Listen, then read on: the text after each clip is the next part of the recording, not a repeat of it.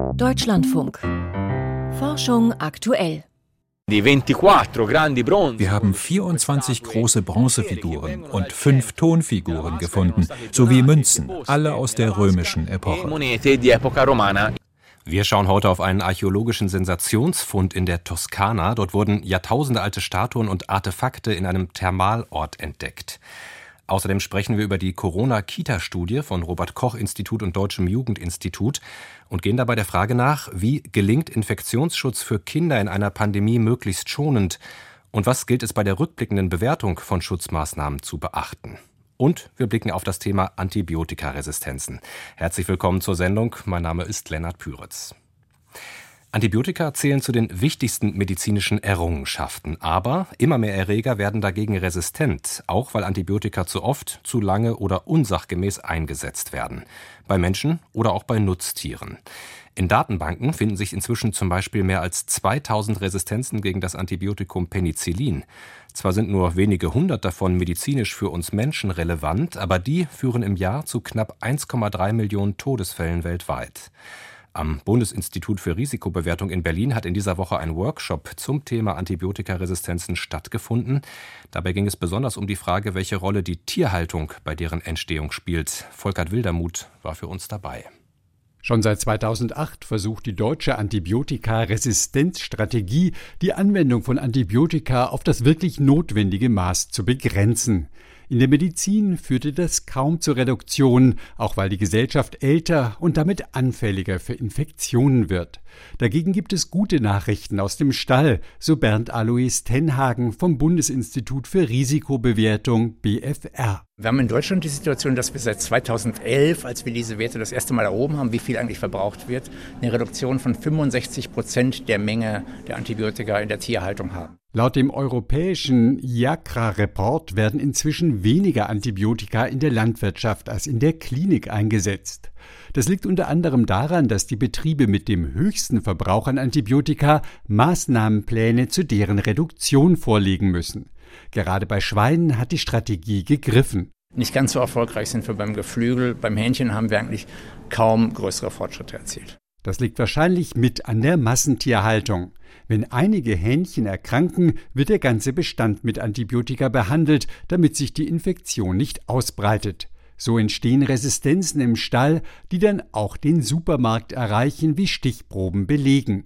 Annemarie Käsbohrer leitet am BFR das nationale Referenzlabor für Antibiotikaresistenz. Wir sehen natürlich, dass wir häufiger eine Verschleppung von resistenten Bakterien im Bereich Geflügel sehen im Vergleich zu, wir sagen dazu Rotfleisch, also Rind und Schwein. Das liegt ganz häufig auch am Schlachtprozess, dass einfach wir bestimmte Maßnahmen weniger gut einsetzen können. Auf rund 40 Prozent des Hähnchenfleisches aus dem Supermarkt lassen sich ESBL Escherichia coli nachweisen, die gegen Penicilline und ähnliche Antibiotika resistent sind. Daten aus Europa zeigen klar, wo viele Antibiotika im Stall eingesetzt werden, finden sich auch viele resistente Kolibakterien auf den Tieren.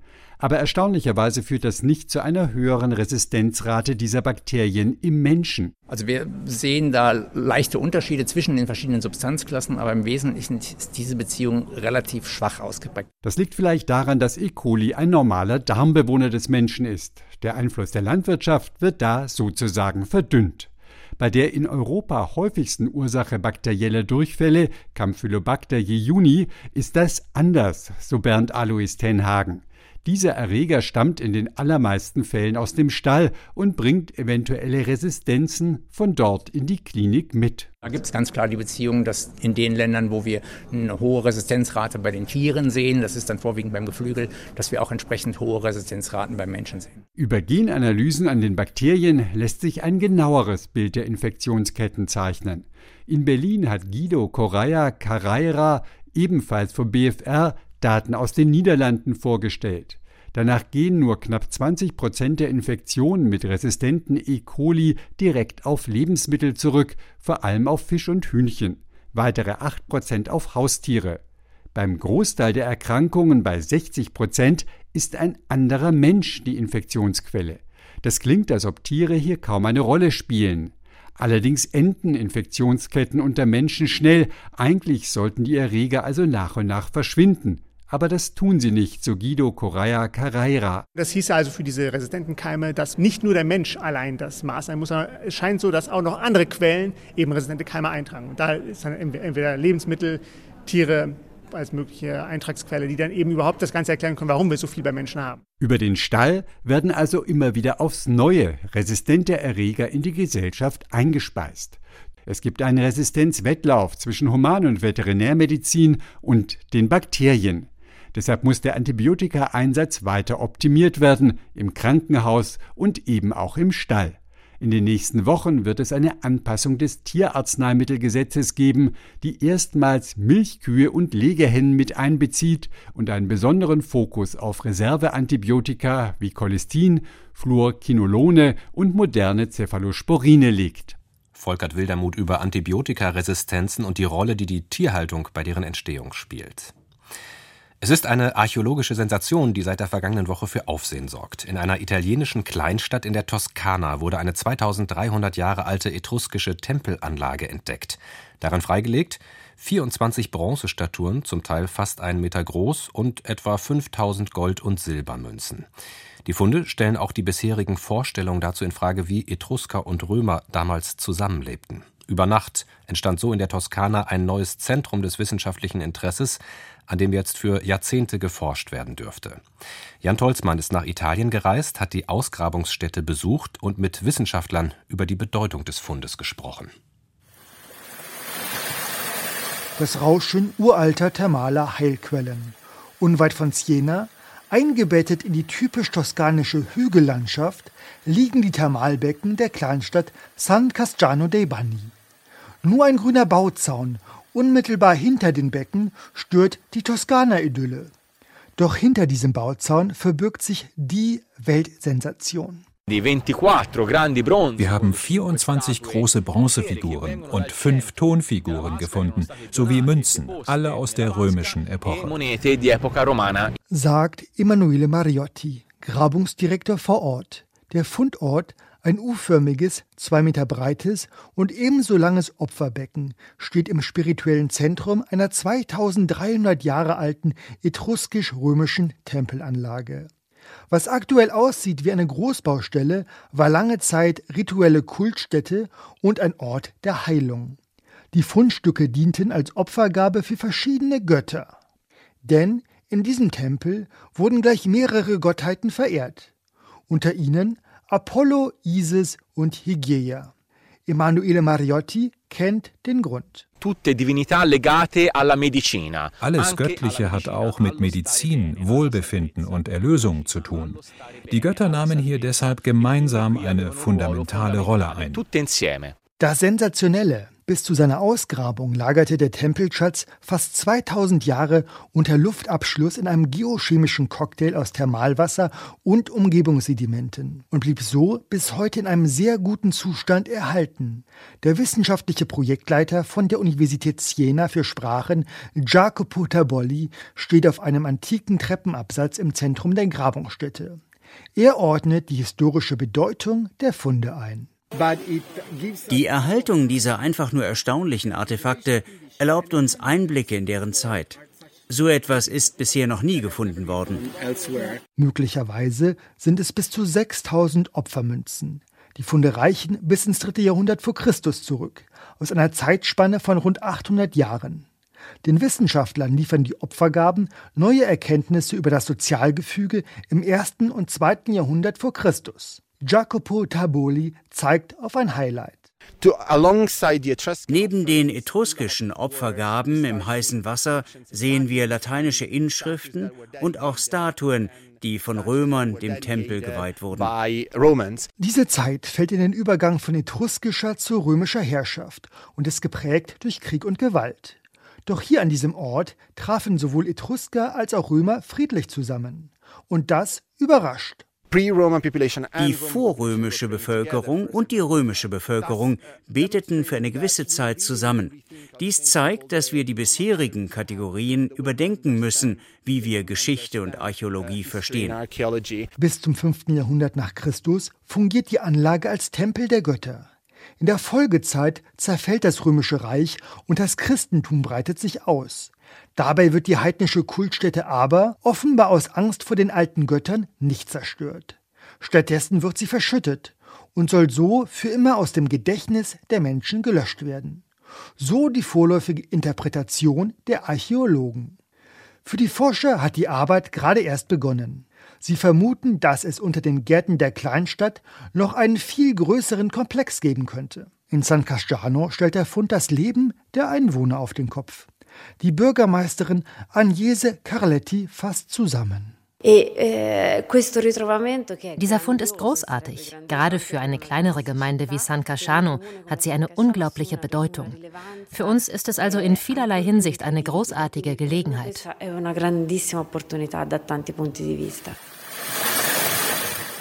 San Casciano dei Banni, eine der schönsten Städte Italiens, erwacht durch einen archäologischen Fund der Superlative aus dem Dornröschenschlaf. Schon jetzt liefert der Fund eine Grundlage für mindestens 60 Jahre Forschungsarbeit. Doch noch ist nicht alles freigelegt. Ebenso wie in diesem Jahr werden in der nächsten Grabungssaison an die 60 Wissenschaftler aus der ganzen Welt erwartet. Ein Museum mit Thermalpark entsteht. Für den Tourismusboom fehlt hingegen noch die Infrastruktur. Bronzestatuen und Münzen aus der Zeit der Etrusker. Jan Tolzmann über einen außergewöhnlichen archäologischen Fund in der Toskana. In diesem Monat ist sie mit der Corona-Kita-Studie von RKI und Deutschem Jugendinstitut wieder aufgeflammt. Die Diskussion um die Schutzmaßnahmen für Kinder im Lauf der Pandemie. Was war sinnvoll, was war falsch? Eine Einschätzung von Karl Lauterbach mit Verweis auf diese Studie sorgte dabei für Aufsehen. Bei den Schließungen der Kitas in der Corona-Pandemie haben wir uns geirrt, so der Gesundheitsminister. Das wirft die Frage auf, wie gelingt Infektionsschutz mit möglichst schonenden Eingriffen und was gilt es bei der rückblickenden Bewertung von solchen Maßnahmen zu beachten? Darüber habe ich vor der Sendung mit Jana Schröder gesprochen. Sie ist Infektiologin und Chefärztin des Instituts für Krankenhaushygiene und Mikrobiologie der Stiftung Matthias Spital in Rheine. Und sie hat sich im Verlauf der Pandemie bereits zum Thema Kinder und Corona positioniert, unter anderem mit einer Stellungnahme, in der sie mit anderen Fachleuten gefordert hat, Infektionsschutz und psychische Gesundheit für Kinder und Jugendliche in der Pandemie gemeinsam zu denken.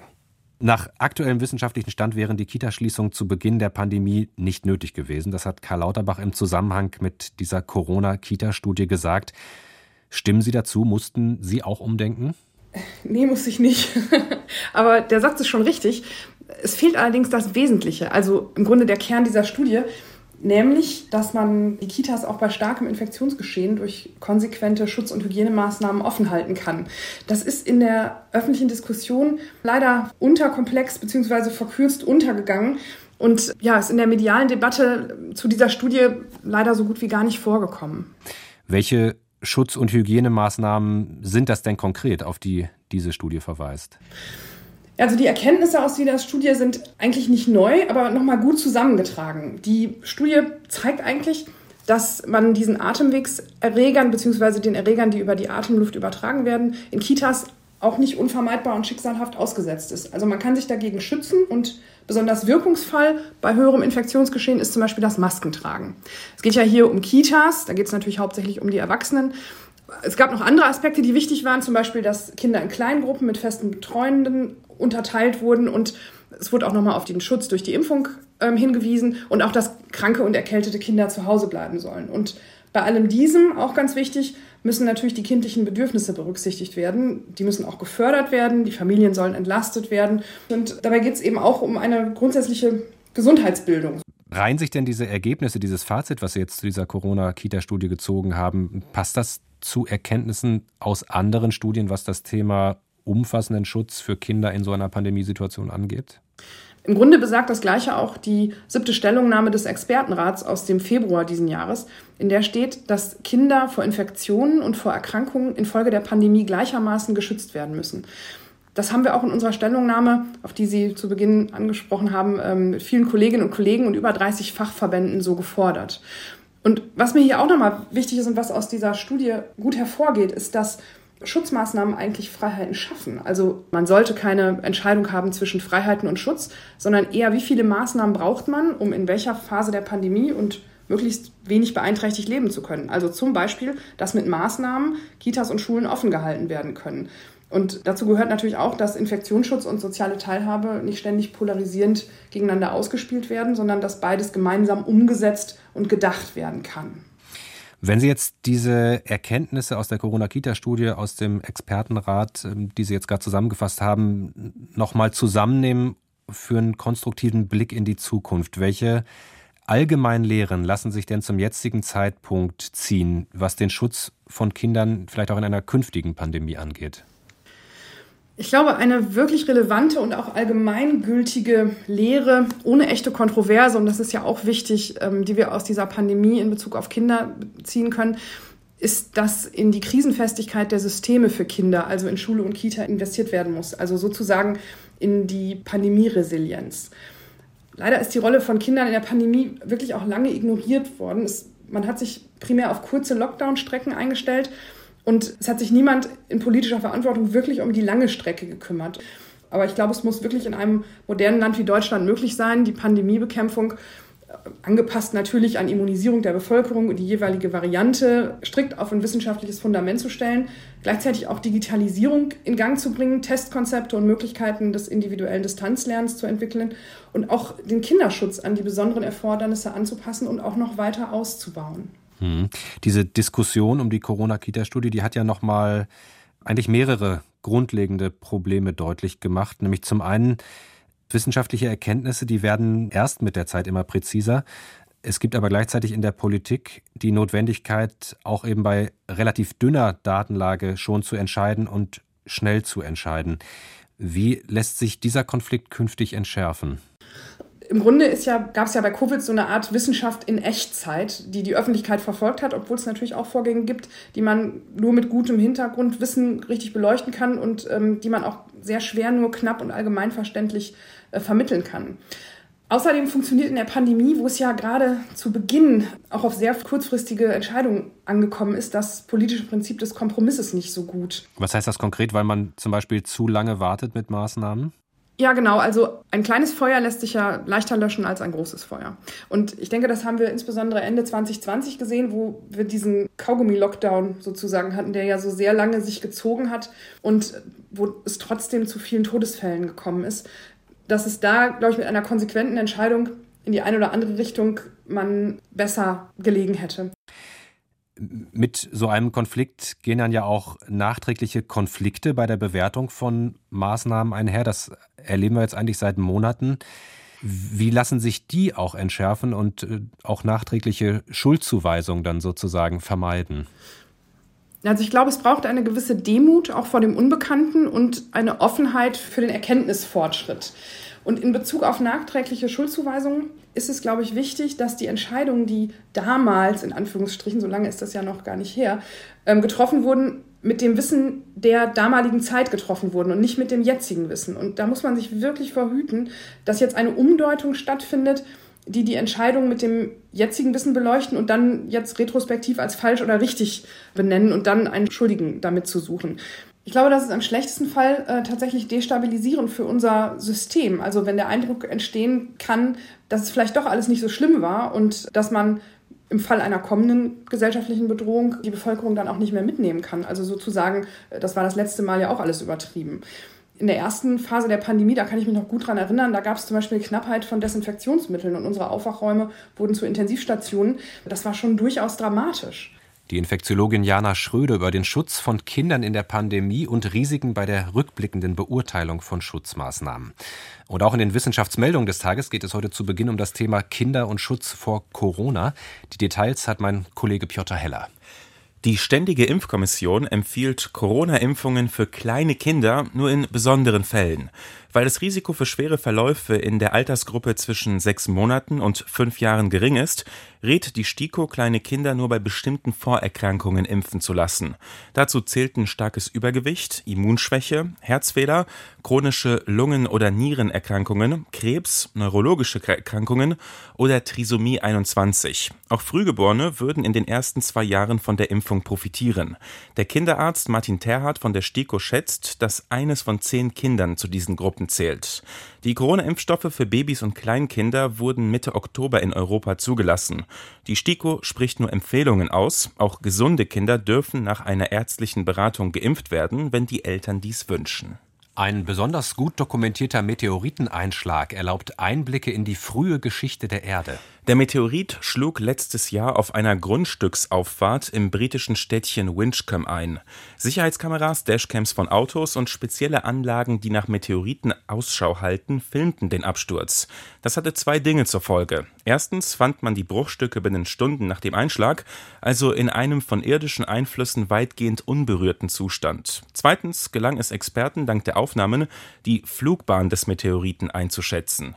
Im Magazin Science Advances kommen sie nun zu dem Schluss, der Brocken brach wohl von einem Asteroiden in der Nähe Jupiters ab und flog zur Erde. Er enthält Wasser und Aminosäuren, also chemische Bausteine des Lebens. Der Fund deutet also darauf hin, dass Asteroiden dieser Art dereinst die Zutaten für Leben auf die junge Erde befördert haben könnten. Digitale Anwendungen sorgen in Arztpraxen derzeit noch für mehr Bürokratie. Das haben Experten der Fachhochschule des Mittelstands am Beispiel der elektronischen Arbeitsunfähigkeitsbescheinigung ermittelt. Sie befragten Arztpraxen zum Aufwand, der mit dieser Anwendung verbunden ist. Ergebnis: Das digitale Verfahren verursacht derzeit etwa 50 Sekunden mehr bürokratischen Aufwand als die klassische Arbeitsunfähigkeitsbescheinigung.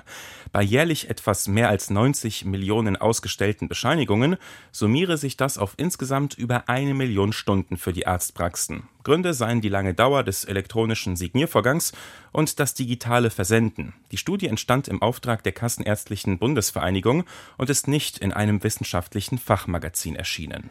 US-Forscher haben nachvollziehen können, warum genau Rauch Lungenkrebs begünstigt. Die molekularen Grundlagen dieser schädlichen Wirkung sind bislang nämlich nicht entschlüsselt.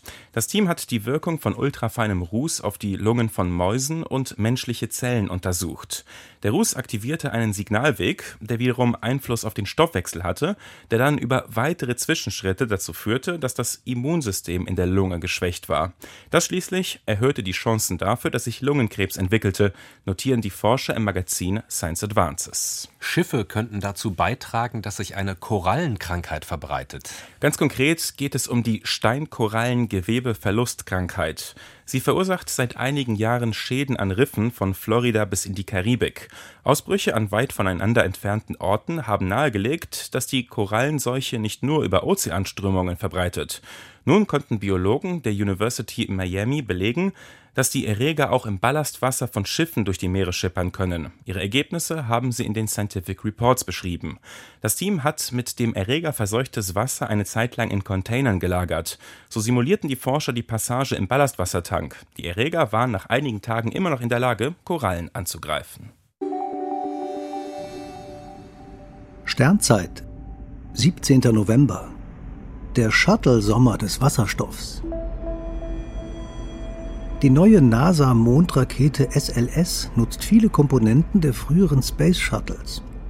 Dabei kommt es zu Problemen mit den Tankleitungen, die Shuttle-Veteranen sehr vertraut vorkommen.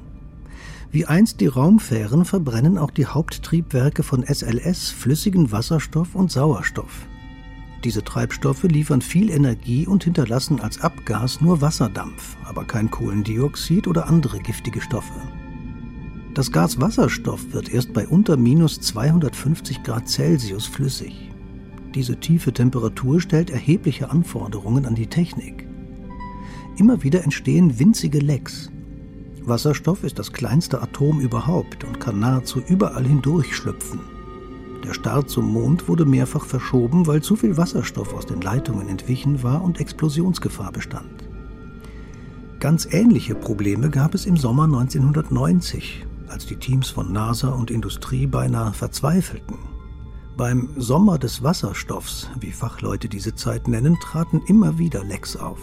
Und die Raumfähren wurden mehrfach zwischen Startrampe und Reparaturhalle hin und her geschoben. Ein Mitarbeiter war so frustriert, dass er beim Betanken mit einem Gasmessgerät an den Leitungen vorbeigehen wollte, um das Leck zu finden. Natürlich wurde dies aus Sicherheitsgründen abgelehnt. Die Wasserstoffpause der Raumfähren dauerte damals ein halbes Jahr. Erst dann hoben die Shuttles wieder ab. Probleme aber gab es immer wieder mit dem superguten, superkalten Treibstoff. Das war Forschung aktuell für heute. Gleich hören Sie hier die Nachrichten und im Anschluss die Sendung Wirtschaft und Gesellschaft. Ein Thema dann von Bolsonaro bis Lula, der Einfluss von Regierungen aufs Klima. Mein Name ist Lennart Püritz. Danke fürs Zuhören und noch einen schönen Abend.